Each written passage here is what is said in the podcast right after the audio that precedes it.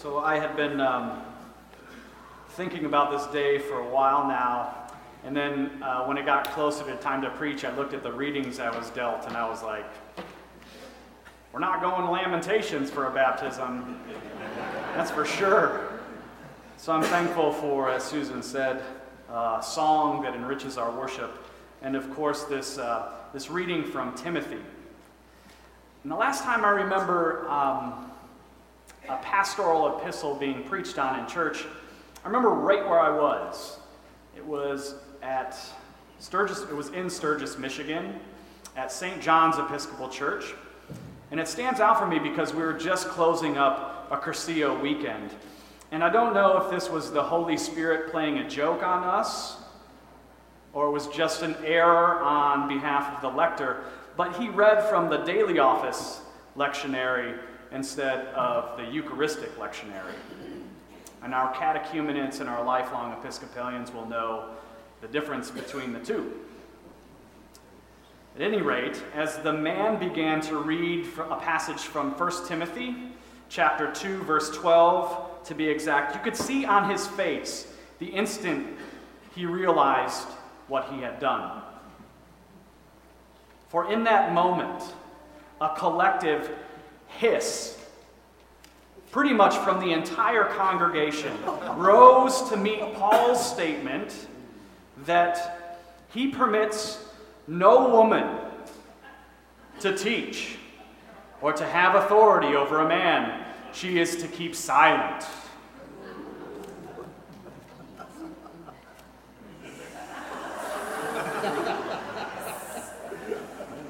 Dude didn't know what hit him. So, the reason I, I raised that bit of scripture up this morning is not to suggest its primacy. Okay, hear that, if you hear nothing else. Not to suggest its primacy. But to place it in contrast uh, with the lovely passage we have from 2 Timothy this morning that celebrates grandmothers, mothers, and children. I can't help but recognize the deference and tenderness given by the author that celebrates this lineage that's given to Timothy through the females in his family, nor that of our own context this morning as we prepare to recognize four generations of women who have worshiped in this place and gathered before God. And they're doing that because they're welcoming the newest member to their quartet, Avery Marie Phillips. Throughout this week, I've continued to return to this threshold of wonder where four generations have gathered before God, thus opening my eyes to the fact that it really has been only in the last 30 years or so, according to the Journal of Geriatric Psychology, that the reality of having four generations present at any given time is becoming as prevalent as the standard grouping of three that's mentioned in the epistle this morning mother, daughter, and child. Add to that a woman like Sarah Hayes, yes, ma'am, who just hung up her tennis racket, and you'll know why great grandmothers are sticking around. I also want to draw our attention, and I'm thankful to Frank Gilliam for this, for pointing out the fact that this reading raises up a matrilineal genealogy in the introduction to the letter when so many genealogies of that time were patrilineal.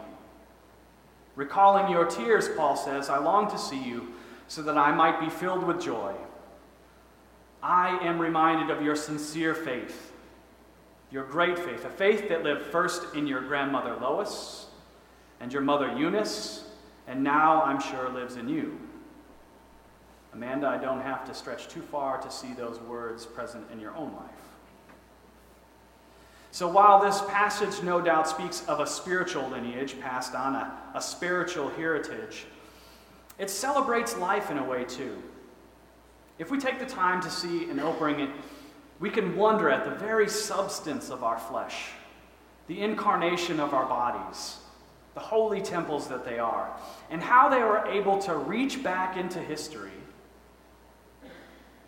as well as hold the future. For as much as this is a spiritual passage, it also represents a bit of biological truth. I'm getting a nod from Frank, so I know I'm good. So before I unpack that, I did want to just state that I know that issues of reproduction are hard because there are some people who are not able to have children, and some people that want to have children really bad and cannot. And I realize that. And I don't want to minimize the pain that that must cause. I do know that there are other ways to mother and grandmother people, and I want to raise that up. So, here's the question How close are you, or were you, to your mother's mom?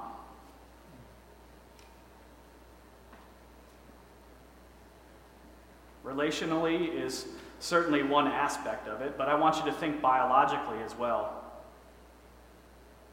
If in fact your grandmother is still living, you could choose, if you wish, to blow her mind and your mom's by casually mentioning that you literally started life in your, inside your grandmother. So I want us to think about this. Every female fetus, including your mom, developed all the eggs she would ever have as a fetus inside her own mom. And of course, one of those eggs, half of the equation, if you would permit me, ultimately developed into you. So, in some sense, all of us here were held, half of us were held inside of our own grandma. Now, this is where it gets even more amazing. If you or someone you know is pregnant or able to become pregnant with a little girl,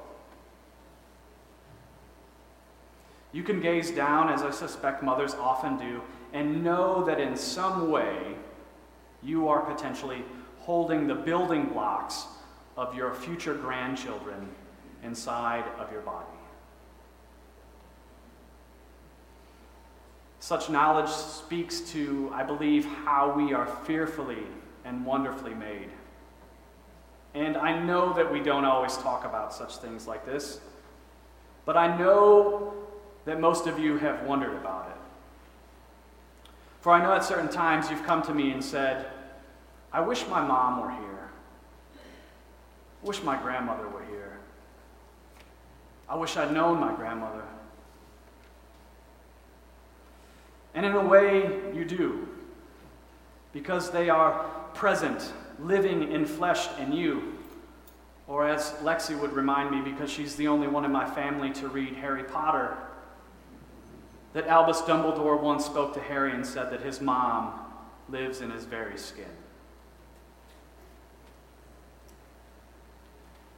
I thought about it last year too when teachers from Cordova Park Elementary had to say goodbye to one of their colleagues who had developed an aggressive form of breast cancer and left behind a daughter. What would it have meant to her, I wonder, if she could have realized, and perhaps did, that while she would miss her daughter growing up, while she missed the future she desperately hoped to see,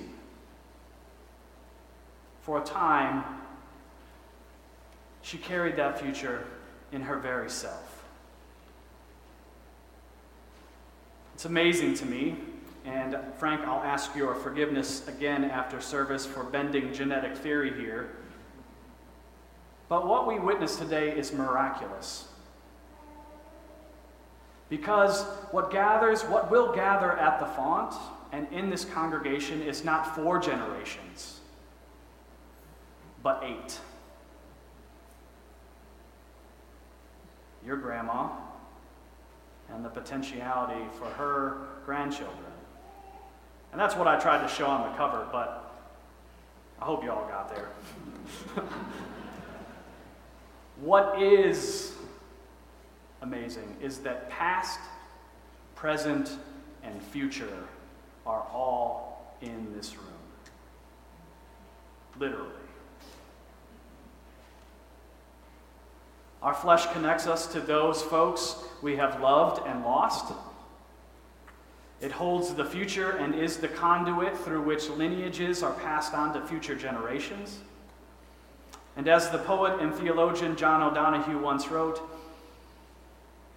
in a sense, the notion of home is a continuation of the human body, which is, after all, our original and primary home on earth, for it houses the body, mind, and spirit once held by our grandmother. To be, we need to be home, and when a place to belong is assured, the adventure of growth can begin with great promise. And so the adventure has begun anew in Avery, who joins Jesus with those who have come before her and all those who will come after her at the water's edge. So if you please join me at the font, we'll get going.